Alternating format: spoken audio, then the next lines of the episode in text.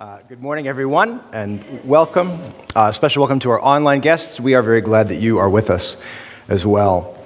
Uh, just a couple things, just general things to say before um, we hit today's message. One of them is that um, one thing we should say next week, Sunday night, is our AGM. And so if you're a member, uh, please remember to make time to come. And hopefully, we have about an hour meeting uh, where we cover the church business and uh, vote on some things, and then we have some time for discussion and um, set aside for that as well. So, uh, invite you especially to that.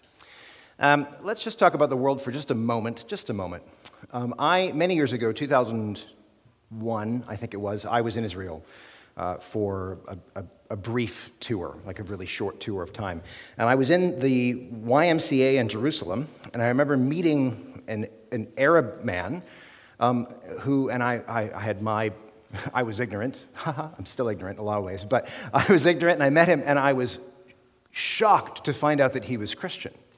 Because at that time, I thought, of course, all Arabs are uh, Muslim. That's what I thought, and I was wrong about that. Um, and so it, it, was a paradigm shift for me to realize these things. And I think it's maybe helpful for you to know there is an Alliance church in Jerusalem, and it's mostly Arab Palestinian Christians. Um, so that as you pray, and as you reflect on the world at this time, uh, remember that we have brothers and sisters in both countries who are being harmed. Uh, and we must be Jesus people and not worldly people.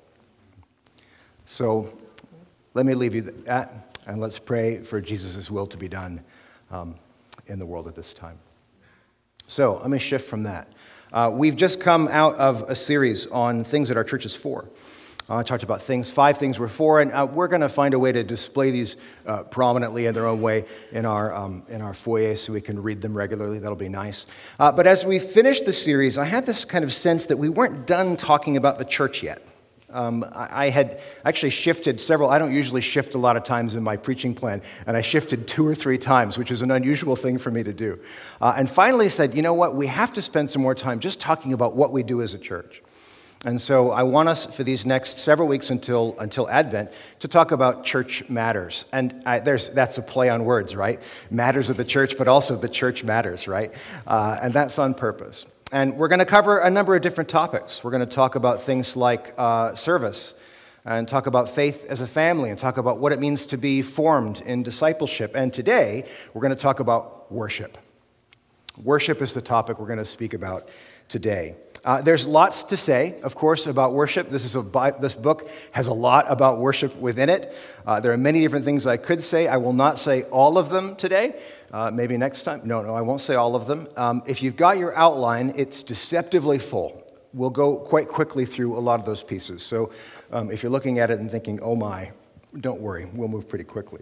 So I think worship is a confusing idea.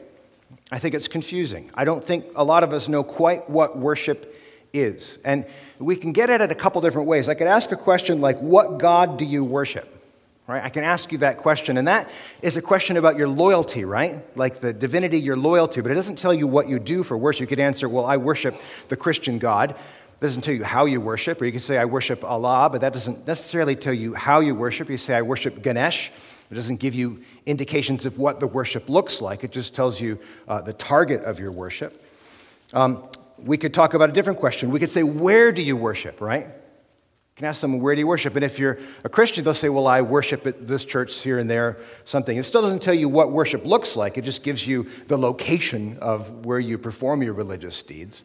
That's a little bit of a different thing. If the person is thoroughly secular and kind of hippie like them, man, man I worship in nature, man, right? I commune with the mountains. They've, you'll hear great stuff like some Christians say that too, and you might want to ask them some questions about what they think about that. But neither of these really help us to understand what it is we're supposed to be doing. Uh, how, how and what we do as, um, as a worshiping church. And I'm going to try and bring some clarity to the idea, um, but I want to speak about, uh, before we speak about how. So we're going to talk about what worship is, and then we'll land on how we do it here at the church at the end. So here's some things I think what worship is for us. So, number one, if you're filling in the blanks, I think worship is ingrained in humanity. It's ingrained is a deep, deep part of our makeup, our psychology. And this might be controversial today, because I think a lot of people like to think that they don't, they don't worship anything. They're past worship. It's unnecessary for them. But for the vast majority of human history, almost all of it, humans have been religious. It's one of the things we're known by. We are religious beings, uh, framed and shaped by religious. We are aware of a reality above us, something greater, something more powerful, something that we want some kind of connection with and we want to interact somehow. Um, that instinct towards something outside ourselves can be masked today, but it shows up especially in concerts, right? What happens at the concert? There's a performance. What do people do? They jump up, they throw their hands in the air, they praise. I hate to break it to you, but Swifties worship Taylor Swift. Okay? Right? Beyonce, I don't know if that's a word, they worship Beyonce, right? And deadheads, well, they worship pot. No, they worship the Grateful Dead, right? There is, there's a, there's a real, that loyalty, that identity is shaping who they are, and it's, it's part, it's ingrained in humanity. We gather, we pay an offering, we throw up our hands to the deity, and we ask for their attention on Instagram, right? It's the whole cycle of, of prayer and worship that happens in the world. And everybody does it, everybody worships. Um, Bob Dylan, I quoted him before, uh, you got to serve somebody. You got to serve somebody. Now, it may be the devil or it may be the Lord, but you got to serve somebody. Uh, we're all going to have something because it's ingrained within us. And if we don't worship God or some sense of the spiritual, the divine, you're going to worship yourself. It's kind of what it comes down to. So, worship is this key expression of this implanted desire to reach beyond ourselves. It's part of our psychology. That's the first thing I want you to hear. Uh, second, though, is that worship is sacrifice. Worship is going to be sacrificed. Now, throughout the Old Testament, whenever the nation of Israel gathers to worship, there's always a sacrifice that accompanies the worship. I mean, it's a bull or a sheep or a goat or a dove or a loaf of bread, right? There's always something burnt and offered in sacrifice to God. And throughout the ancient world, especially, blood sacrifice is everywhere. It's always a constant part. In fact, as far as I understand it, the, the butchers in the ancient world were also the priests. You see, like when you're killing the animal, you're also sacrificing it. And you are offering, there's, a, there's a priestly function involved anytime you're shedding blood. And so this is a deeply, deeply ingrained part of our human history. And so uh, this is the sense in which the impulse to worship shows up as the desire to make bargains with our deity, right? Typically, the offering of life uh, through blood. And the bargains keep getting more and more and more costly and costly depending on what it is you want to get. And this is why, throughout human history, throughout absolutely, in every ancient culture, there's evidence of human sacrifice, right? Because at some point, the animals aren't good enough, and you're going to have to offer something more valuable. And on top of that, even worse, more than human sacrifice, there's typically child sacrifice. Because what's most valuable is your children. And you're trying to make blood offerings to your deity. And so, in this respect, worship and offering, worship and sacrifice, they're going to be synonyms. They mean basically the same thing. Third thing to say about worship again, we're speaking generally, but with reference to theology. Worship determines our destiny. Worship determines our destiny, tells you where you're going. Uh, A.W. Tozer writes these words. He says, We tend, by a secret law of the soul, to move toward our mental image of God. That's a beautiful phrase. We tend, by a secret law of the soul, by some instinct within us, to move toward our mental image of God. How you think about God shapes the kind of person you are and who you're becoming. And I think Tozer's right. And he's backed up in Scripture. Let's look together for the first verses of Psalm 115, one of my favorite Psalms. Psalm 115 begins like this. It'll be on the screen here. Not to us, O Lord, not to us, but to your name give glory, because of your loving kindness, because of your truth. Why should the nations cry, Where now is their God? But our God is in the heavens. He does whatever he pleases. Now we flip to the world. Their idols are silver and gold, the work of man's hands. They have mouths, but they cannot speak. They have eyes, but they cannot see. They have ears, but they cannot hear. They have noses, but they cannot smell. They have hands, but they cannot feel. They have feet, but they cannot walk. They cannot make a sound with their throat. Key verse Those who make them will become like them, everyone who trusts in them. Now, the message of the psalm, and as it goes, I won't read the rest of the psalm. I encourage you to go through and read the rest of it later. If you worship dead matter, guess what you're going to become? dead matter, worthless, dumb, blind, deaf, uh, stupefied to the world. If you worship the living God, what will you become? Alive. You become what you worship. You're transformed by this target of your soul into something glorious or something hellish. Uh, worship determines our destiny. So let me summarize part of this. Worship is this uh, deeply ingrained part of our human psychology. It manifests in our desire to sacrifice and communicate with the deity, and it determines our identity. Worship is serious business. This is very serious stuff that we're doing together on a Sunday morning. So, what does it mean for us as Christians? That was kind of general, but how do we as Christians worship as a church? Well, let's uh, change the t- terms a little bit. In the first place, God is not interested in the sacrifice of animals. He's just not interested in blood sacrifice anymore. Look with me at Hosea chapter 6, verses 4 through 6. The key verses at the end, but I wanted to give you some context. God says, What shall I do with you, O Ephraim? Uh, metaphor for northern Israel. What shall I do with you, O Judah, southern Israel? For your loyalty is like a morning cloud, and like the dew which goes away early. In other words, the sun comes up and evaporates. Therefore, I have hewn them in pieces by the prophets. I have slain them by the words of my mouth. And the judgments on you are like the light that goes forth. For I delight in loyalty rather than sacrifice, and in the knowledge of God rather than burnt offerings. When Jesus quotes this in the New Testament, he says, I delight in mercy, not sacrifice. I want a heart that's right. I'm not interested in your bulls and your goats and your loaves of bread. That doesn't matter to me. I don't have a stomach that I need them to eat. I want something changed in you, God is saying. So God wants a change of our hearts. He doesn't want our stuff in that respect. Now, it's important for us to remember that as Christians, Jesus was the last blood sacrifice. He was it. All blood sacrifice ended with him at that time. Look with me at Hebrews chapter 10, verses 1 through 6. Author of Hebrews says these words For the law, since it has only a shadow of the good things to come, and not the very form of things, can never, by the same sacrifices which they offer continually year by year, make perfect those who draw near. So the law is inadequate to bring us to perfection. Verse 2 Otherwise, would they not have ceased to be offered, because the worshippers, having once been cleansed, would no longer have a consciousness of sins? The law didn't take care of the sin problem. But in those sacrifices, there was a reminder of sins year by year, for it is impossible for the blood of bulls and goats to take away sins. It's not possible for these things to happen. Therefore, when he comes into the world, he says, in quoting the Psalms, Sacrifice and offering you have not desired, but a body you have prepared for me. In whole burnt offerings and sacrifices for sin you have taken no pleasure. The author of Hebrews is laying out the fact that Jesus is the last sacrifice, that his blood is the last blood offered, that there's no more sacrifices required, and that we stand in the presence of God justified because of what Jesus did on our behalf. Sacrifice is over in that respect. Now there's something new. Hebrews 13, right at the end of this, says 13 verses 15 and 16. There's been a change. Through him, Christ, then, let us continually offer up a sacrifice of praise to God.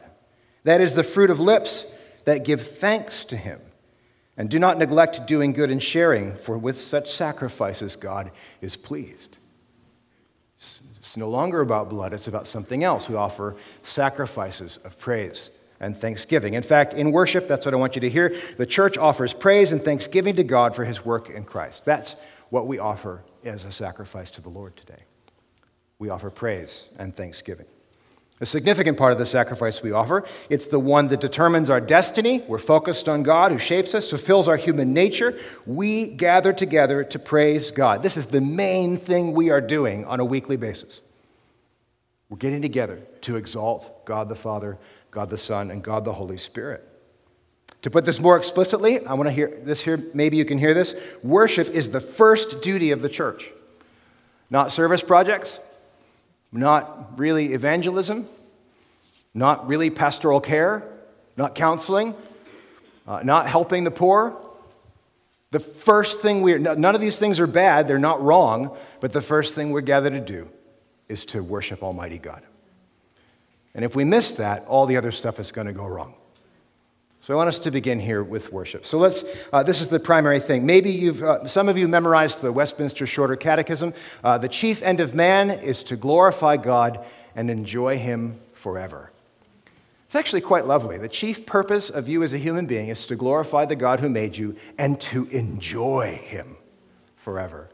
Not to like be a slave to him forever, not to be, I don't know, under his thumb forever, but to enjoy. Have you thought about that? What would it mean to enjoy God? What a great, I love the word enjoy. So I just want to sit with it for a while. I encourage you to do the same. Enjoy. Yeah. Enjoy the presence of God. We are made for this. We're made for worship. In a way, we are made out of the earth, we're drawn out of the earth, created by God, given life, so that we can observe and see and taste and hear and eat of the world and convert it into praise of the Almighty. We are worshiping machines. That's what you're made to do. And in worship, we get a taste of heaven, right? I, am sorry, folks, if you don't like sung worship, I have bad news. There's sung worship in heaven, a lot of it. Some of it doesn't go away, right? You thought repeating songs here was boring? No, no, no, no, I don't. Okay. Be all the best music in the world. But it's heaven practice, isn't it? When we get together and worship God, we're t- getting a taste of what's coming. We're bringing a bit of heaven down to earth. We're exposing the world to the glory of God in this place. And worship is also reorienting ourselves, right? We all get, I get confused, don't you? I get lost and messed up. Don't you read the news and despair? Don't you get in fights with your family and think, this is awful? What's going on here? Aren't you frustrated by life and the world and the things happening around you? But in this place, you have an opportunity to come together and see God and enjoy Him and say, No, this retasks who I am. I'm meant to be different. Worship is transformative in that way. So, worship gives us a heavenly mind, mindset and focuses our distracted minds on God's kingdom. This still may leave some questions like, what is praise, though? Isn't praise a kind of weird phrase? I think it's a bit odd. I think it's odd anyway. Uh, so, how do we do this? And I'm gonna, uh, we're going to take a few minutes to talk about a book that C.S. Lewis wrote, or a section of a book he wrote called Reflections on the Psalms. And he raises a question, because he's troubled by the language of praise. Isn't it selfish for God to command praise for himself? Like, if you or I do that, like, praise me, please, praise, please praise me. Praise me now, praise me for my great qualities and my glorious physique, right? praise me for my, my full beard and balding. what would I say? Like, it's, isn't it odd? And it seems strange. And here's what Lewis writes in Reflections on the Psalms We all despise the man who demands continued assurance of his own virtue, intelligence, or delightfulness. We despise still more the crowd of people around every dictator, every millionaire, every celebrity who gratify that demand. Lewis is right. There's something about praise that seems out of, out of character with what we know about God and what we think about praise. He demands praise, and this appears to be selfish. But Lewis has a solution to this that I think is incredibly compelling, and I want to take a few minutes to highlight this for us. So, um, first, first part of his solution is this praise is the natural activity of a person aware of God. Praise is the natural activity of a person aware of God. Um, when you see something beautiful, it's right to talk about it being beautiful. When you see something marvelous, it's good to talk about something marvelous. If you've watched, I can't think of any bright examples of them. If you've been, if you've all been there for the sporting event where the goal, the great goal happens at the last minute, it's awesome to talk about that moment together. We praise things that are praiseworthy. And that's the right and natural thing to do for anything that is praiseworthy. And not to praise it, in fact, shows a lack of awareness, or shows ignorance, or shows tone deafness, or even stupidity. Praise ought to arise naturally out of our hearts because we've seen something praiseworthy. Here's what Lewis says God does not deserve our praise like a student deserves a high mark. Rather, rather praise is the proper response of the heart. And here's the quote Admiration is the correct adequate or appropriate response to it, and that if we do not admire, we shall be stupid, insensible, and great losers. We shall have missed something. If you're not praising when you're supposed to praise, you're missing out. And it's because you're just dumb to it. And that's tragic. That's partly what Lewis, he's not saying you're an idiot, he's saying it's tragic to have missed out. So, uh, second then, second part of Lewis's argument praise is fundamentally a matter of attention. It's a matter of our attention. If we are, uh, praise God properly, it's because we've been looking at Him, because we've noticed Him. So let me quote Lewis again from this. He says, God is that object to admire, which, or if you like to appreciate which, is simply to be awake. In other words, if you admire Him, you're just alert to have entered the real world. Not to appreciate, which is to have lost the greatest experience, and in the end, to have lost all. The incomplete and crippled lives of those who are tone deaf, who have never been in love, never known true friendship, never cared for a good book, never enjoyed the feel of the morning air on their cheeks, never, I am one of these, enjoyed football, are faint images of it. Have you thought about the sadness of someone who's tone deaf and their inability to appreciate great music? Isn't that sad? Have you thought about people? Now, this is it's no one's fault that they're colorblind. Have you thought about people who are colorblind walking through art museums? Isn't that sad? Aren't they missing something? Something vital and vibrant and living? And if we were to miss out because we weren't paying attention on the God of the universe and his glory and grace and kindness and goodness, isn't that tragic as well? So, praise uh, comes out of these things, and praise is this matter of attention, the ability to attend. And then, third and finally, from Lewis's argument, praise always invites us into community. You know, it's one thing to stand at the edge of the Grand. How many? Uh, some of you have done this. You stood at the edge of the. Maybe you don't stand too close to the edge of the Grand Canyon, but you stood uh, near the edge of the Grand Canyon. It comes out of nowhere, right? You come up out of Flagstaff and you're driving, and there's just it's flat and there's nothing there, and then suddenly giant hole, this massive, massive hole, and you go, oh my word! And you think about some of the first people who came across it and how they felt like, now what do we do? How do we get across this thing? But uh, you stand there and you look at it, and it's awe inspiring and jaw dropping and amazing in a sense of your smallness and the greatness of the whole. And the only thing that makes it better is if you have someone next to you to share the view with. Did you see that too? Wow. Uh, we were driving out, um, I was driving in Southern California um, for a wedding years ago now.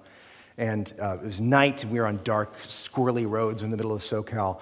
And up in the sky, there was like strange lights flying across us and then exploding and then pieces of it falling. And we stopped our car. There were four of us. And we stood in wonder saying, What is this thing? And one of our people was a photographer. She got her camera out, just snapped all these photos, and was ready to edit them and submit. And it was a SpaceX launch. We didn't know it at the time, right? That we got to witness in the night sky. But if I'd seen it alone, I would have said, wow, but I saw it with my friends, and the praise was increased because praise draws us into community. Lewis again, just as men spontaneously praise whatever they value, so they spontaneously urge us to join them in praising it. Isn't she lovely? Wasn't it glorious? Don't you think that magnificent? The psalmists, in telling everyone to praise God, are doing what all men do when they speak of what they care about. If you really care about it, you invite other people to join you in. And the praise of God invites us to share that praise together as a community. We're looking at Him together. So, briefly, what does it mean to praise? Well, it means to look at God, to look well at God, and look with me at God. Let's look together and see Him and celebrate these things. And that's what we gather weekly for worship to do. We do this together. Praise is the word we use for our studied attention to the divine our heart's right and proper response to the things we see and experience about God. So, how do we do this at NSA? Well, there's kind of three parts we have, three basic parts to our worship. And the first part is that we praise God through song. We praise God through song. We sing to uplift the Lord. Um, I worked through these Psalms. I spent some time thinking about the Psalms and looking at where the Psalms are. And um, if you go through and type, if you Google the words, if you go to your Bible, online Bible, and you look for sing praises, uh, you're going to get hundreds of responses, and most of them come from the Psalms. It's magnificent to read through all the places. But one of my favorites I came across uh, was Psalm 27. I encourage you to look with me at this for a moment. And I, I always try to read a little more scripture to give you context. Psalm 27, beginning at verse 1 The Lord is my light and my salvation. Whom shall I fear? The Lord is the defense of my life. Whom shall I dread? When evildoers came upon me to devour my flesh, my adversaries and my enemies, they stumbled and fell. Though a host encamp against me, my heart will not fear. Though war rise against me, in spite of this, I shall be confident. One thing I have asked from the Lord that I shall seek, that I may dwell in the house of the Lord all the days of my life, to behold the beauty of the Lord and to meditate in his temple. For in the day of trouble he will conceal me in his tabernacle, in the secret place of his tent he will hide me, he will lift me up on a rock. And now my head will be lifted up above my enemies around me, and I will offer in his tent sacrifices with shouts of joy. I will sing, yes, I will sing praises to the Lord. We'll rejoice and we'll sing and we'll uplift him. So, this what does this mean for us? Well, it's, you know, it's kind of one thing for me just to talk about God uh, and for you to listen. This is a thing where I speak and you receive, right? You're, you're supposed to, I mean, you're, hopefully you're thinking. You're not just passive listeners, just sitting in the wash of whatever it is I'm saying. Uh, but you're receiving something in this. But it's another thing for you to sing truth to yourself. Remember that one way you're singing is to God, another way you're singing is to yourself. Like, you probably need to hear this as much as maybe he does. And maybe not just you, but maybe your neighbor needs to hear it too. Uh, singing is you give, you're turning the breath that God has given you as a gift back into an offering of praise to Him. It's profound. You're training the muscle memory of your body to remember these words. Uh, these songs, you're going to forget the scriptures you've memorized, but you're going to remember the songs you've memorized. Uh, they get trapped in you in a way, they become part of you, which is why we have to sing good songs. So we sing them when we're happy. We sing and listen to music when we're sad. Uh, singing is part of the natural response of emotionally attuned people, and we want to be emotionally rich people before God. And we're training our hearts to respond rightly to God. Sometimes you're going to feel it, and sometimes you're not going to feel it. We still do it. Remember what Job says? Though he slay me, yet will I trust him. How, how does that work? Well, you got to practice it.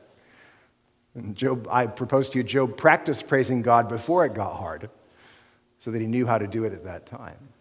And we have to practice it as well together. You should know that I've given three rule sets for worship here at our church, three basic rule sets uh, for when we're picking songs. One, they have, they have to have good words, right? Good words, good theology. Two, the song has to be singable, has to be a good tune, right? Good words, good song. If it's good words and a crummy tune, eh, it's no good. If it's a great tune and the words are rough, eh, forget it, right? So good words, good tunes. And third thing is that we have to pull from the whole storehouse of God's worship, right? We can't get locked into one style or one genre, or at least like we can only, our, our songbook only comes from the last five years of church music. We have a 1,000 year old songbook of church music. And I want us to be pulling from the old as well as the new. Three rules good words, good tunes, old as well as new. And those are the rules, the, the things that I've given to Olivier and to our worship teams as they plan their worship sets. Second thing we do for worship is we worship through the Word. Obviously, we're in that portion of our service right now. This is the sermon portion of the worship. And sermons are kind of weird. We don't really, you know, there's a time when people used to like travel around listening to sermons. They didn't have as much TV then, so this is the most interesting part of their week, right? Uh, and so how things have changed. Uh, but uh, when the reformers were defining the church, it was interesting. Uh, the reformers, Martin Luther and them, they had to define what made the church. They had two criteria for what made a church a church. They said where the sacraments are rightly administered, like this, and where the word is rightly preached. Those are the two things that make a church a church. It was an interesting thing. So uh, the preaching of the word became a very central aspect of what it is to be to be and be part of the church. So what is a sermon? It's a weird thing. It's a special talk about God that draws people to God. That's what it's supposed to do. And how is it different from teaching? And that, that's a tough question to answer sometimes, especially for someone like me who has teaching gifts as well. Uh, but if I'm teaching you, I want to inform you, I want to uh, enrich your mind, I want to help your thinking, and I, I, don't, I don't sacrifice those gifts. Those things don't lay aside. But in the sermon, I want to move you. And I don't want to move you so you become like me, I want to move you so that you become in some ways more like God. Move you to take steps either in faith toward Him, or in obedience toward Him, or in greater sacrifice toward Him. But the purpose of the sermon is that it's an address that, that wants people to move. I think that's one of the key differences between, for example, preaching and teaching. And so each week we have a sermon. We have a word from the Word of God encouraging you in your journey towards Christlikeness to exalt him. And of course, the third thing we do in our worship services. We praise God with our lives. We praise Him with song, we praise Him through the Word of God, and we praise Him with our lives. Look with me at Romans 12, verses 1 to 2. Therefore, I urge you, brethren, by the mercies of God, to present your bodies as a living and holy sacrifice. Present your bodies as the sacrifice. Your bodies as the sacrifice. Ooh, that's changed, hasn't it? Acceptable to God, which is your spiritual, should be reasonable service of worship. And do not be conformed to this world, but be transformed by the renewing of your mind, so that you may prove what the will of God is, that which is good and acceptable and perfect. Now, hang on. We no longer offer animals as sacrifices. Now we offer ourselves, except it's not a blood sacrifice of ourselves. It's that we are offering ourselves to be transformed into people of God who can represent God in His world. Uh, who was it said many years ago? The problem with being, uh, being uh, the living sacrifice is that you're always trying to squirm off the altar. Yeah. We're always trying to get out from it, aren't we? Always trying to get out from that moment of really offering ourselves to the service of God. But you need to hear that we are ultimately the sacrifice our lives, our thoughts, our responses, our everything. And so the final aspect of our worship is that we, having been consecrated, go and live as God's people. And now worship becomes the whole of life. And what we sing, and what we speak, and what we pray, and what we gather, and how we fellowship, all these things serve to make us holy sacrifices for the sake of God and for his kingdom. And there is no more perfect segue into the meal of communion for us today. And I want to say a couple things about it, and then actually, I'm going to invite our servers to come and begin to get themselves ready. So, let me say a couple things about this. First, is, is what does this represent? Yeah, come, come. Um, we have one loaf, which represents the unity of us as a people. I mean, we have one loaf is the idea. That's right. Um, um, when we take of this, we're eating it together, and it means that we are participants in the work of Christ. Sharing the meal makes us one. This is part of what's so important about this meal. If you take of this bread and of this, um, this juice, it says that you are a claimant to Christ's sacrifice. Christ was the last blood sacrifice, right? He's it, He ends it. But if you become partakers of the bread and of the wine, that means that you're saying, No, I claim the sacrifice as applying to me. Right? I own it in that way. If you take this, you're saying that I am an adherent of the teachings of Jesus. I identify with him and with his teachings and what he wants to do in the world. If you claim this, you're saying that I'm a citizen of his kingdom. I belong to him and what he's doing in the world. And when we take this, we're also saying that we are worshipers of His majesty. So I leave that with you. And I leave that in your hearts and minds as you consider what you're doing when you come forward to say, No, I'm taking this because I am part of this. I am the sacrifice to be made holy, to glorify Him today. So our Lord, when He was betrayed, the night He was betrayed, took bread. He broke it and gave it to his disciples and said, This is my body, which is given for you. Eat this in remembrance of me. He took the cup. He says, This cup is my blood of the new covenant. As often as you drink this, you do this in remembrance of me. And in this way, his sacrifice becomes efficacious for us. Some instructions. Um, our, I need our worshipers to also come take their place. I'm sorry, I should have called them forward as well. um, What's going to happen is uh, you're going to come forward as you're ready, and the person with the bread is going to tear off a piece of the bread, hand it to you, and say, This is the body of Christ given for you. And then you'll take the bread and you're going to dip it in the cup, the bread, but not your fingers. And you can take that, uh, and then the person with the cup will say, This is the blood of Christ, which is poured out for you. And you can eat it uh, right away. Uh, if you're not ready to take this meal or you're not certain uh, about the life of Christ in you, you, you can still come forward. You put your arms over your chest like this, and we'll bless you we'll say a prayer. Uh, two more things. If you've got mobility issues, we'll come to you. Okay, we'll come and serve you where you are. And lastly, if you have uh, if you have wheat concerns, we have some uh, we have some gluten-free crackers and a separate cup here at the center aisle, and I encourage you to come down this way. Okay, so let me pray. We'll have some music, and we'll take this feast together. Lord Jesus Christ, I thank you for who you are and the work you've done. I thank you, Lord, that you are the last sacrifice. I thank you that you died and came to life to transform our world. And I pray that you transform us today. Sanctify this bread and this juice to be a holy meal to make us one as your people, to draw us afresh into your kingdom world. That we glorify you and you glorify yourself in us to transform this place. I pray these things in the name of Jesus our King. Amen.